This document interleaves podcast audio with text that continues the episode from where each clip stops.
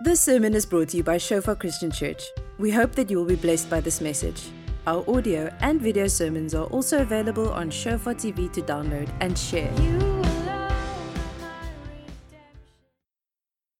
Let me just pray. Father, we thank you for life. Thank you for your word that does not return void to you, but it accomplishes it in what you have sent it, Lord. Thank you that today your word never returns void. And we just bring our hearts to you, Lord, that the ground of our hearts, Lord, for your incorruptible seed, Lord, will, will come in and will produce fruit. It will multiply in our lives and through our lives. Lord, we just take authority over every distraction, every emotional heaviness, every fear, every anxiety, Lord. We thank you this morning that, Holy Spirit, you are the teacher here. You're the Spirit of truth. And we ask that you lead us into all truth. In Jesus' name. Amen. I'm going to speak on something very simple hope. Okay, so um, hope is, um, is, is sort of something, you know, sometimes we walk up to people and we say, oh, well, I hope you have a great day. Uh, that's how the world works. But um, there's something much deeper that for us as believers, those who know God, um, that should settle in our hearts. And I'm going to tell you two stories. The one is actually very fresh off the press. Last night, we, we, there's still a student camp going on in Llandudno. A lot of students are there. And um, so it's amazing when you plan something, but eventually we just ended up worshiping the Lord. And um, for an hour and a half, we were just on our faces, lying, crying out to God, and uh, singing songs without instruments, uh, just because of the manifest presence of God. Um, and because of, of uh, that freedom of, of the Lord, it's not like because we do a little program and we've decided this or that. Um, and sort of a couple of weeks ago, that's a second story. Um, we partner with some of the churches in, in the Middle East, and one of the uh, nations, I'm not going to mention the name, but probably the second highest uh, persecuted country uh, in the world. So we are the, it was the Monday morning, and we connect, I connected with this specific pastor that was here in South Africa, and we spent a morning together. And um, then he, he, was actually a member of the church many years ago, yeah, when he was a student. Um, and then he told me of the stories of what they encounter in the Middle East, especially in the persecuted church. And so one of these stories is normally they would come um, they would go in and then they would meet, not like we can meet today. They would meet under in a, in a basement somewhere or in a cave in complete darkness so that they don't see the other people. Uh, for, for in case they get jailed or persecuted, then they won't be able to recognize their other brothers or sisters. So they literally would sit for three or four hours in a cave or somewhere and then just recite scripture and talk and train and teach. And so this pastor was there again last November. And then he, they taught on the Holy Spirit and the freedom of the Holy Spirit. And so they started to pray for people to be baptized in the Holy Spirit, to be filled with the Holy Spirit. And, um, and so this, at, when they came to the last guy, the last guy actually began to shine like Moses shone.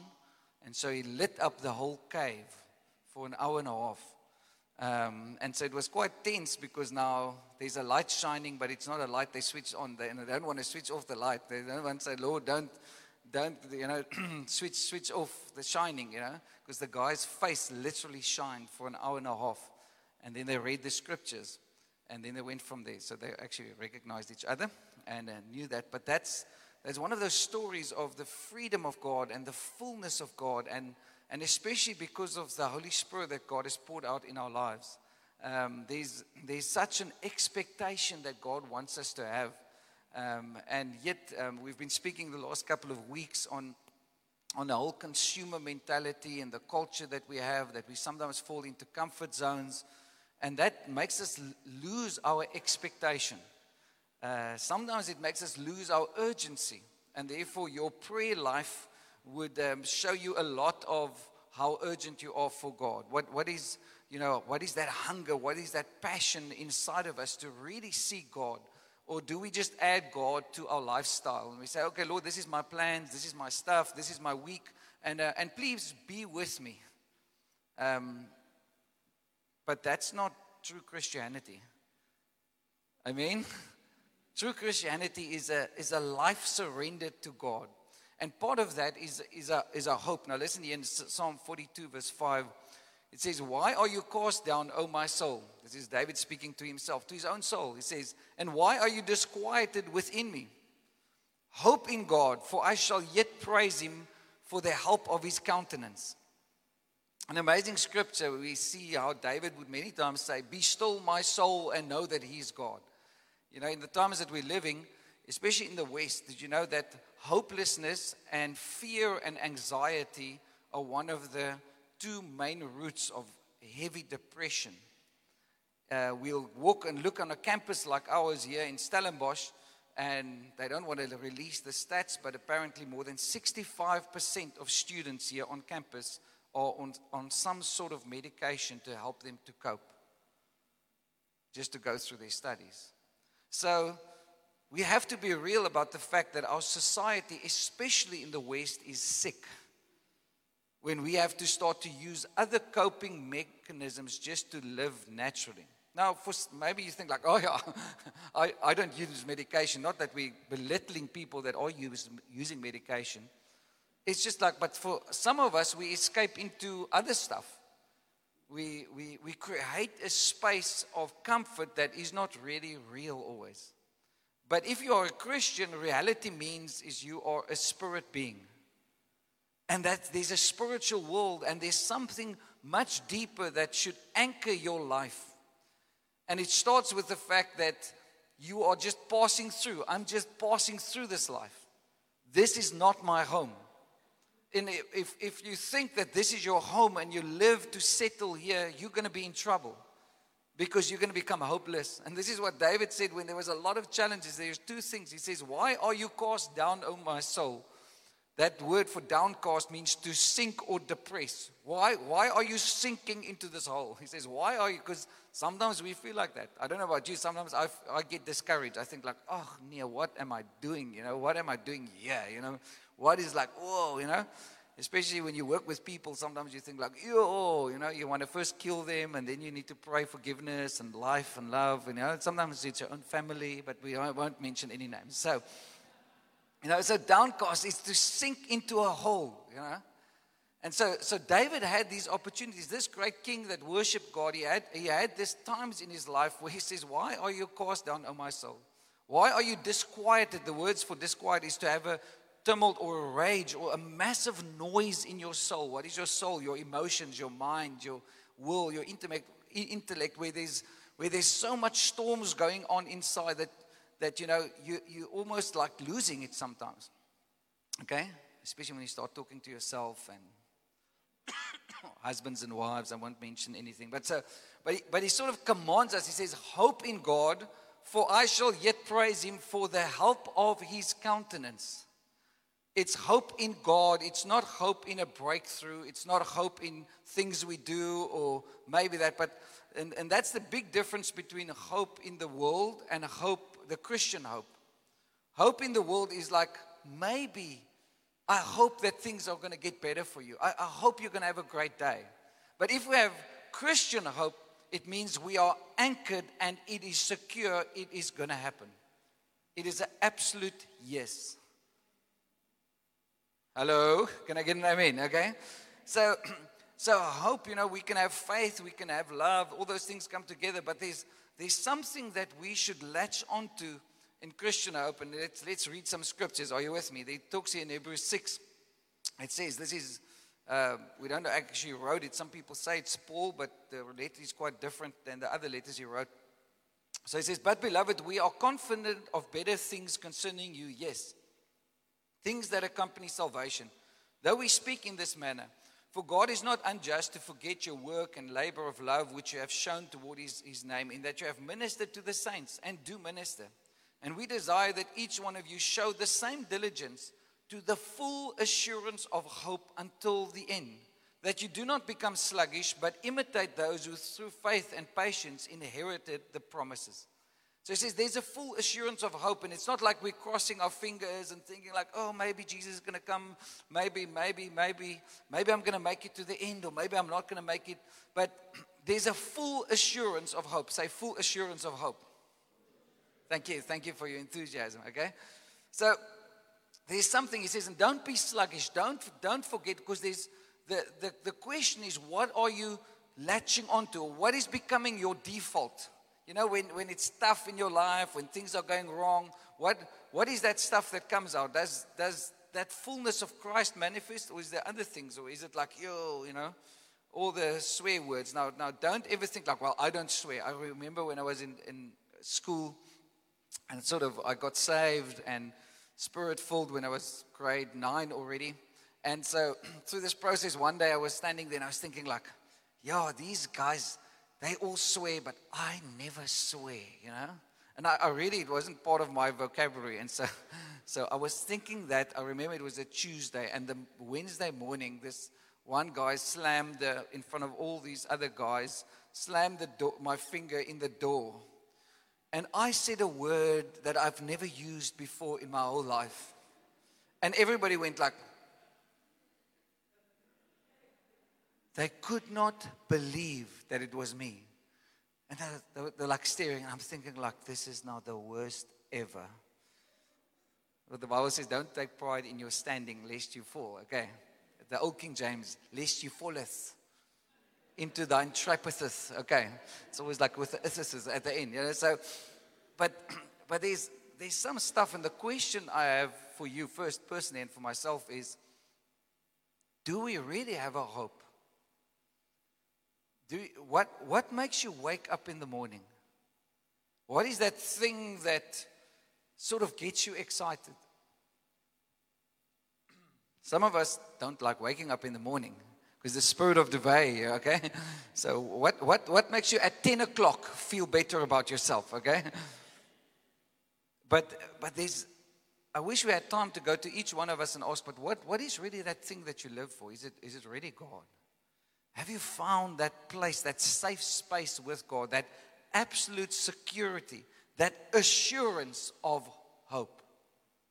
It's not just hope, it's an assurance. If I take out insurance, then I'm insuring myself against each others. But if I have assurance, I am absolutely convinced.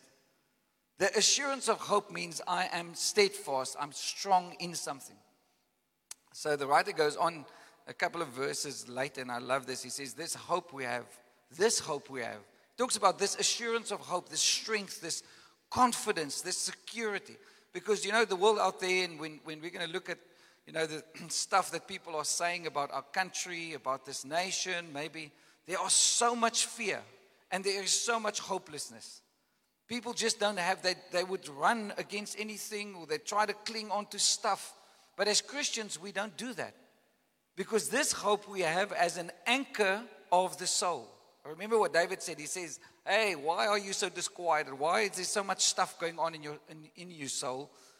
Trust in God, hope in God, he says. but this hope gives you an anchor, an anchor of your soul. That when the boat goes like this, there's something that is steadfast and secure. That anchor that, that, is, that is steadfast. And he says, he says it's both sure and steadfast, and which enters the presence behind the veil. So, what many people, I think, teach differently on hope is they just say hope is this belief, but, but hope is connected to the presence of God, is the manifest presence of God in your life. Because remember that first verse we read? It says that hope connects Maybe just throw that first verse on. Can you do that again? Let's, let's read that. Because we miss it sometimes. It says, For I shall yet praise him for the help of his countenance. The countenance is the fact that I see him.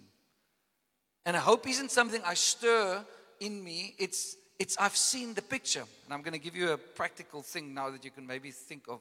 But so this, these words, sure, means safe, secure, certain, stable, firm. It's a force in your life. It's, it's God's yes in your life. Can I get an amen? Okay, so we said we, we don't want to be too consumeristic. I want you to take out a piece of paper and I want you to think right now in your life what are three things that makes you feel insecure? What, what are three things? Maybe it's finances, maybe there's stuff in your life, maybe there's something that's really bothering you. Maybe it's just about the country. Now, I want you just personally, just, just between you and yourself, the I, me, and myself, the three of you, I want you to write it down. What are those stuff? Or just think it out, or if you have your phone, write it down because at the end of the service, we're to we're to pray over those things and we're to say, Lord, and you sometimes need to, like David spoke over his soul, you need to speak to those things. Now, that's weird. That's what charismatic people do. Well, have you ever heard prophecy? is the forth tell of the will of God. It's to release the hope of God over a situation. Because, you know, if you wake up with anxiety and stress and stuff, then you cannot see because that's what even in Hebrews late, later on, the writer says, when we run this race, we have to cast down the weights and the sins that so easily ensnare us. That weights that, because some of us we run, but we have these massive weights on us and it's pulling us down, it's making us sink. And therefore, we have to go and look and say, but what, what are those things? Maybe it's trouble in your marriage. Maybe it's like, oh, fear of the future. So write it down quickly. I'm going to give you a minute. And you can keep it like this. Some of you are like writing like this and don't want anybody else next to you to see that. But that's all right.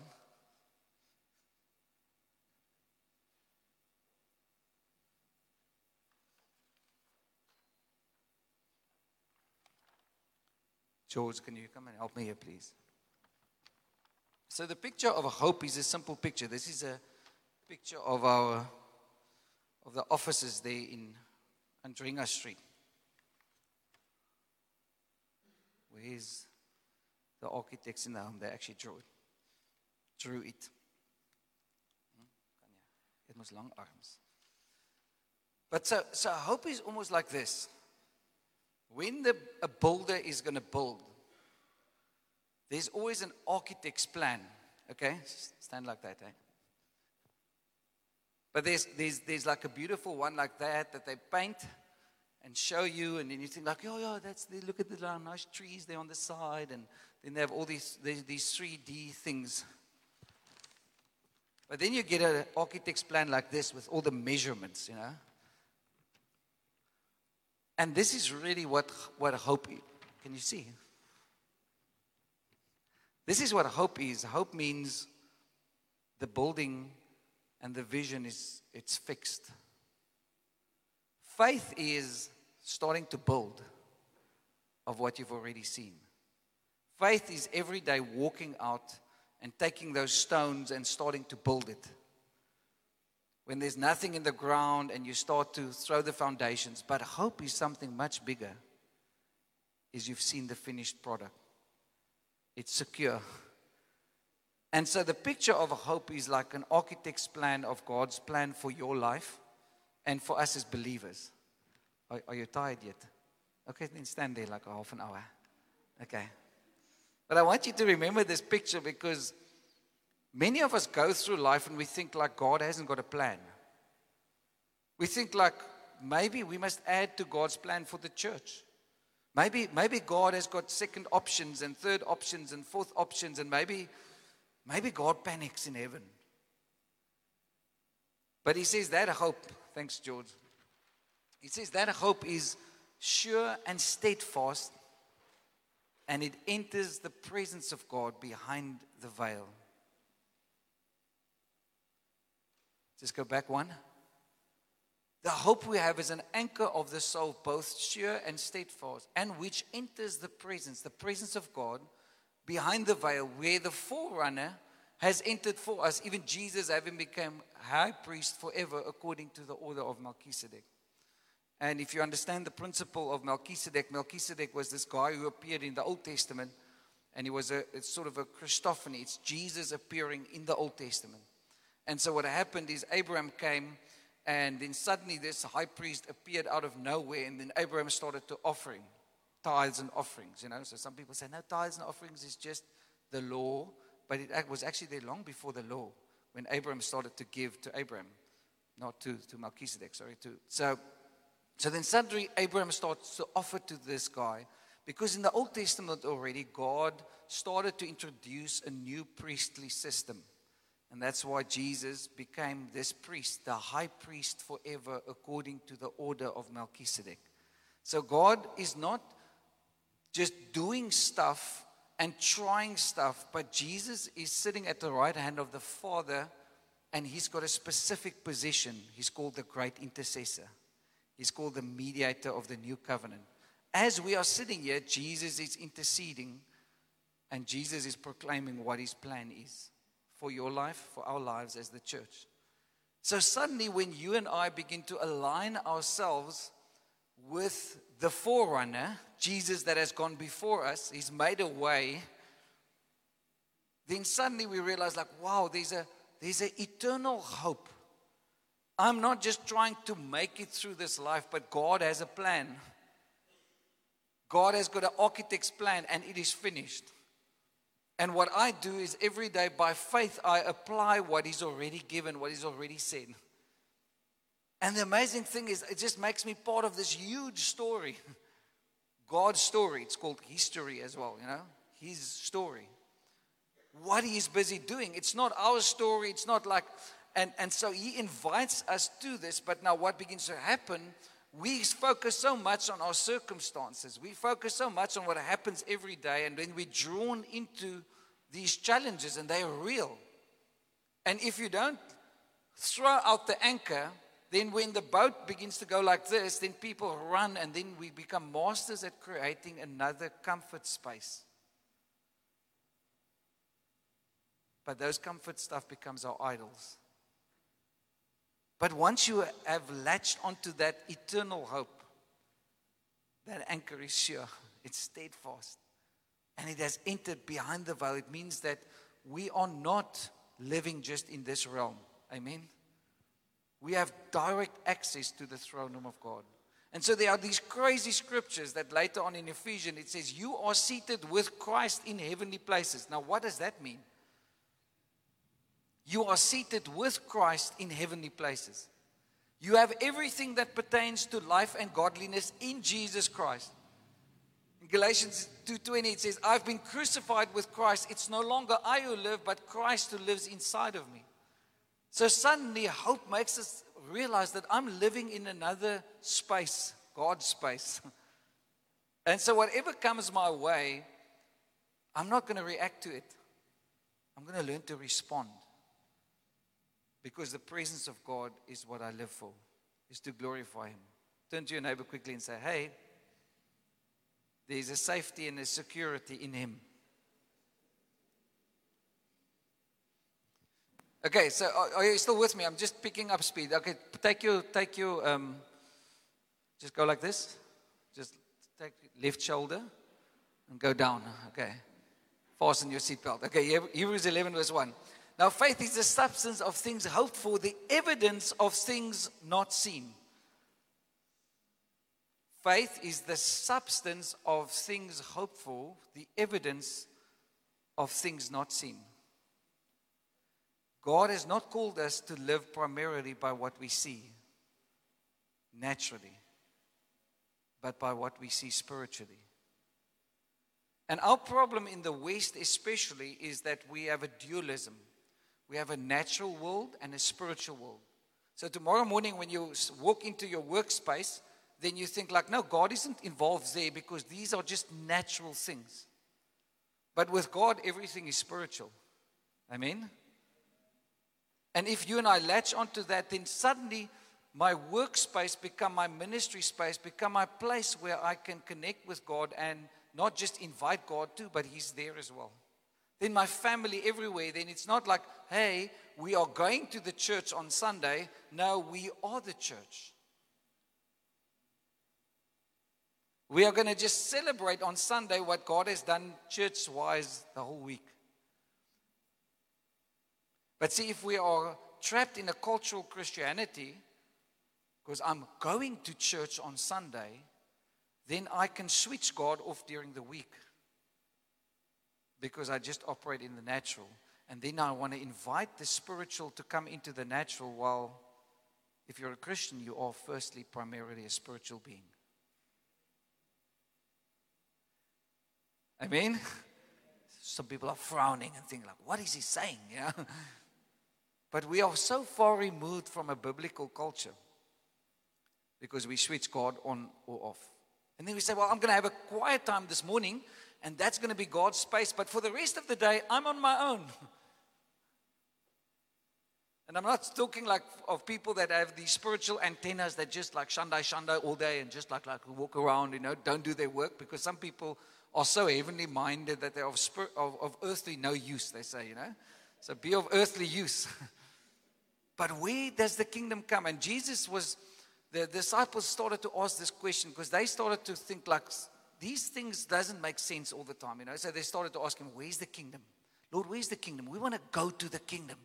Show us, are you going to lead us out here of Israel and start the kingdom over there? And then we're going to overthrow the Roman Empire and we're going to rule. And Jesus, if that city doesn't obey you, just call down the lightning. We want to see the kingdom come in the natural.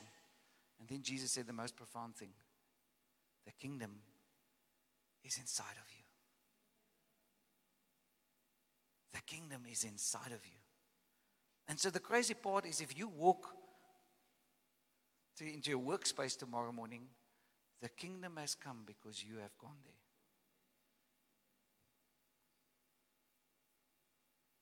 Now you can hide the kingdom because the kingdom is just very simply is where Jesus rules and where he reigns.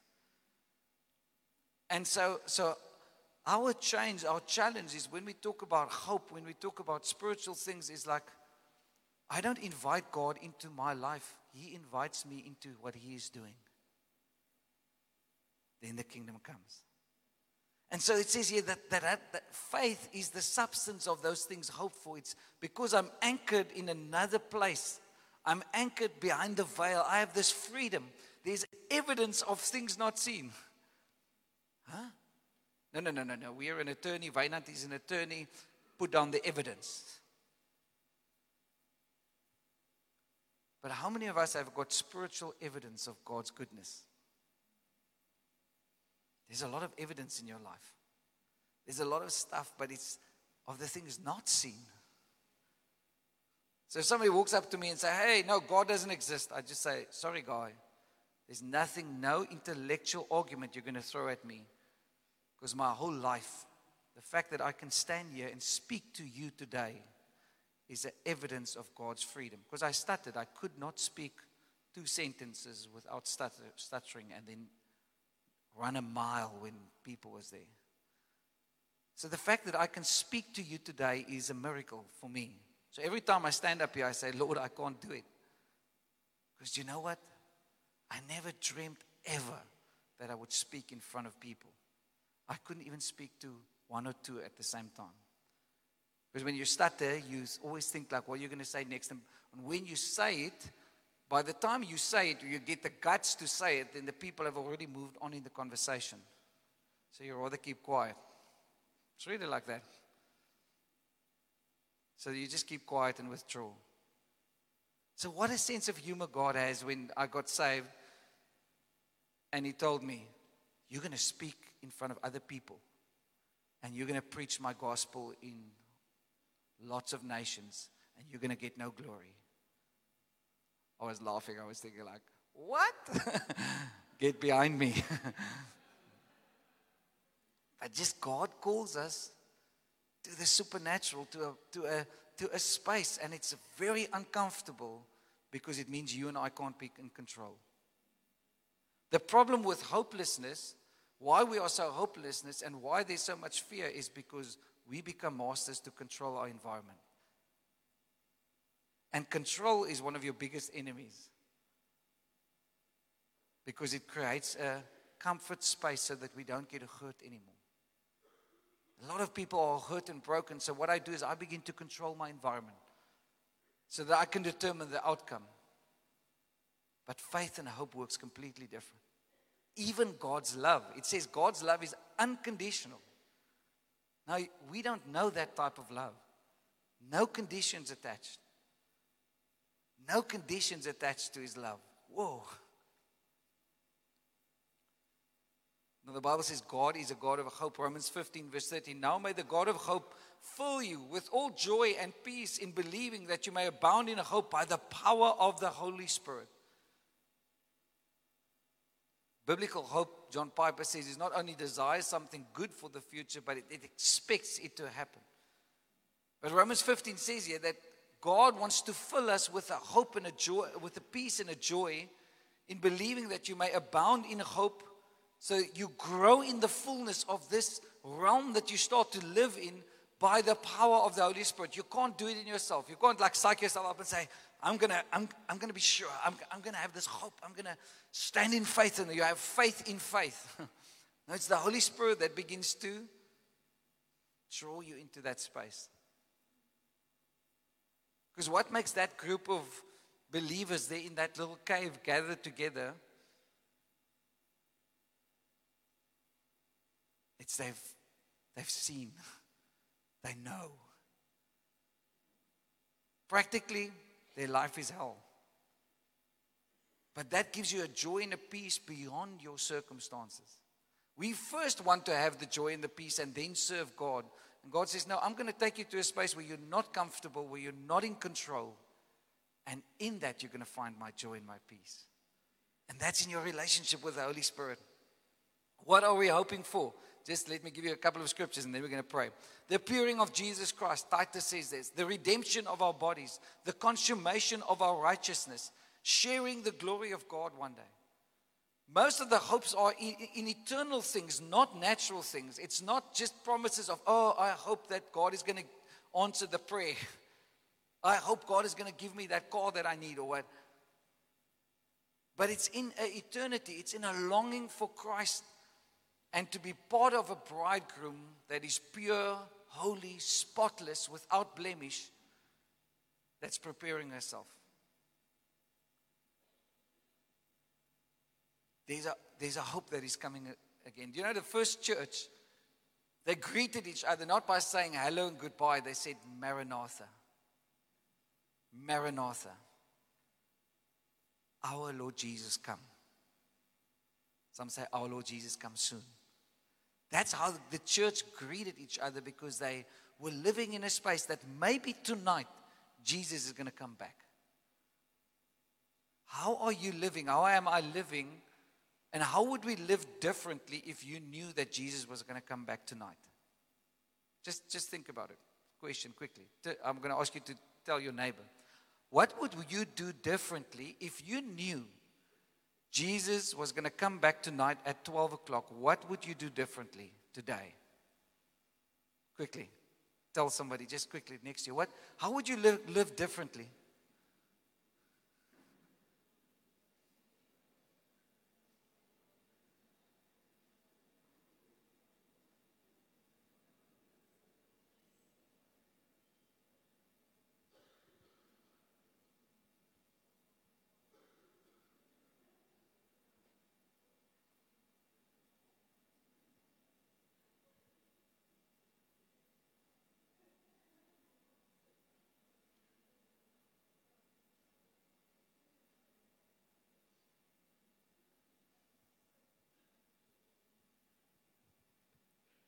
This one guy in front said, I'll take out all the steak and braai this afternoon and make sure I get it, all the meat. no, he didn't say that. It was just a joke. Why is everybody looking at you, Socks? Just because you're laughing the loudest, okay? And you like meat. I, I think a lot of us will probably use the excuse, well, well, no, we need to be good stewards. We need to really manage our stuff well. And that is very biblical. But sometimes we use the excuse of management and of stewardship instead of an urgency for what really matters. And that is the condition of our hearts. A couple of us would probably repent. make sure that our lives are ready and just make sure that all the sin is out so that when Jesus comes, we're ready. We actually had a funny story there. I come from Caledon, you know, and there's this big valley that, that, that the farm that I grew up in was. And so there were a lot of older people, and so that lives there, in farmers. And so many years ago, we got this phone call that there's really trouble. It's the end times. It's ready today. Because what happened is one of the tannies was walking out on, on a farm, uh, and then she saw in the clouds this massive round thing, the circle with the lights in. And she thought, uh, she thought, okay, this is it. And so many of the people actually went back home. They dressed in white. They sat and took communion. They really thought it was the end, you know. Um, some hide, hid in their bedrooms with a gun, you know, because they wanted. The one lady said um, she's, she's really going to make sure that that nobody beams her up. You know, beam me up, Scotty was those days was big. You know, they're like going up into heaven, and it was like flying sorcerers and all that stuff. It's amazing how people reacted. You know, eventually they found out that it was the Caledon Casino that opened up, and because of the lights there, it went into the clouds, and it and it, the lights shone into the valley where they lived. You know, they realized like it's.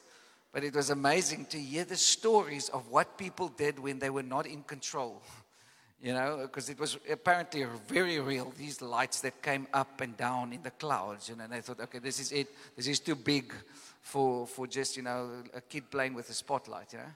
But to hear all the stories of what people do, you know, they say the same when, when there's an earthquake and everything begins to shake, when there's no more stability, then some people lose their heads, their minds, because we're so creatures of comfort.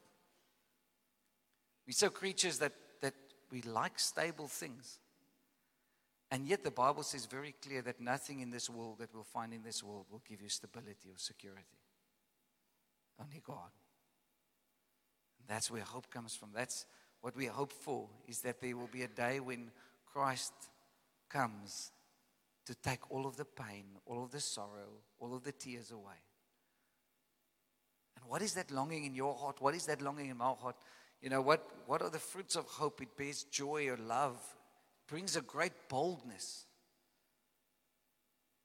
and great endurance, gives you a spiritual stamina because you're focusing on the right things. So if Jesus would come back tonight at 12, do you know what? Most of us would probably first check our own hearts and the condition of our hearts, but secondly, we'll probably phone all the people in our families that do not know the Lord. There will be an urgency to share his message. Suddenly, earthly things would not really, it's not like we're going to go home quickly and fix our homes and do our gardens and prepare everything so that when Jesus comes, you know, he'll say, Whew, nice garden, you know. You did well with the water problem in the Cape, you know. You saved a lot of water, you know. I'm so proud of you, you know. There's a lot of stuff that will suddenly shift and most of it will be because we have family members that do not know Jesus.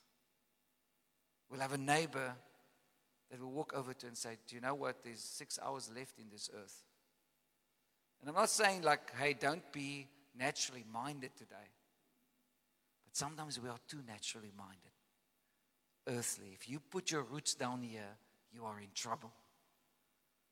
Because this world will shake you up. Be good stewards. Live life to the fullest when you walk into that job. And that's, that job has been given by God, but your hope is not in that salary check you're going to get at the end of the month. Because God is the one who employs you, God is the one who gives life. And that's what hope stirs. That's what an eternal focus stirs. And, and that's what should be part of the church. And in great parts of the church, it is. When you go to Pakistan today, remember there's one pastor we were waiting for him for three or four hours. He was late. And then eventually arrived. And so I was a bit angry and I was thinking, like, sure. And then he said to me the following He said to me, Do you know what? Last night I had a bit of a collision, emotional collision with another pastor in the town, in Karachi. But I realized that I will not live for 24 hours if I have bitterness and unforgiveness in my heart. So I drove all the way to the other side of Karachi because the Bible says if you go to the altar and you realize that there's somebody else that has got something against you, then stop, leave your gift at the altar and go and make right because relationships is a priority. So he drove all the way to the other side of Karachi to just make sure him and his friends their relationships is pure and open and there's forgiveness. The church's motto there is quite different. Unless you stand together, you die alone. That's the motto of the church. we went to a big conference. How to handle persecution in the 20th century. I wonder how many people will pitch if we do that in the West, you know. Come to the persecution conference, you know. no, no, no. I want to I want to feel better about myself. I want to be a conqueror. But Jesus said, In this life, you will find no joy. You'll find happiness, but there's a joy and a peace that the Holy Spirit wants to work in our hearts with the urgency. So every day when you wake up and you say, God, Lord Jesus, come soon, there's a task at hand. And yes, it may be very practical things. It may be, oh, getting the kids to school. That's very spiritual. Going to work every day but with a focus to say, Lord, let your kingdom come. Let your will be done on earth as it is in heaven. Because we know the finished plan. We know there's an architect's plan. That's why we build. That's why we grow. That's why we want to know him. But the challenge is, is we can't see if we just look to the natural. And we need the Holy Spirit. You and I need to ask God, God, come and stir within me. Because I've, I've found my roots too much in this stuff. There's a guy, Richard Foster. There's a good book you can read. It's called Celebration of Discipline. And he says the three things. Now, he wrote this book in 1980 for the first time. And he says hurriedness, crowdedness, busyness, and distractions are the things that keep us out of knowing God. Now, that was in 1980 already. 30 years later. Can I ask you, does hurriedness, crowdedness, distractions, are those things part of our lives now? And this is why David says, now I want us to go back to that first scripture. David learned this. He spoke to his soul because there's some of us here today that are depressed. And I'm not saying like, hey, it's going to just clear up with one prayer. Maybe it does. But what is the condition of your soul? Some of us, there's so much heaviness in your life that you have lost that urgency, that desire just to live. Why are you cast down, O my soul? And why are you disquieted? Why is there a massive roar inside? For I shall yet praise him for the help of his countenance. God's arm is not too short to heal, to touch, and deliver. But your biggest challenge is you. My biggest challenge is me. I want to be in control. I want to, I want to create this space for me that is so comfortable so that I don't hear the stuff. But then the problem is the noise is still inside. The disquietness is still here. And this is where God wants to have a peace so that you become not a a Christian doing, but a Christian being. You be, you don't do. Because everything on the outside does not determine who you are, everything on the inside does. Thank you for listening. Remember that our sermon audio and videos are also available on Shofar TV. Go to www.shofaronline.tv to download and share.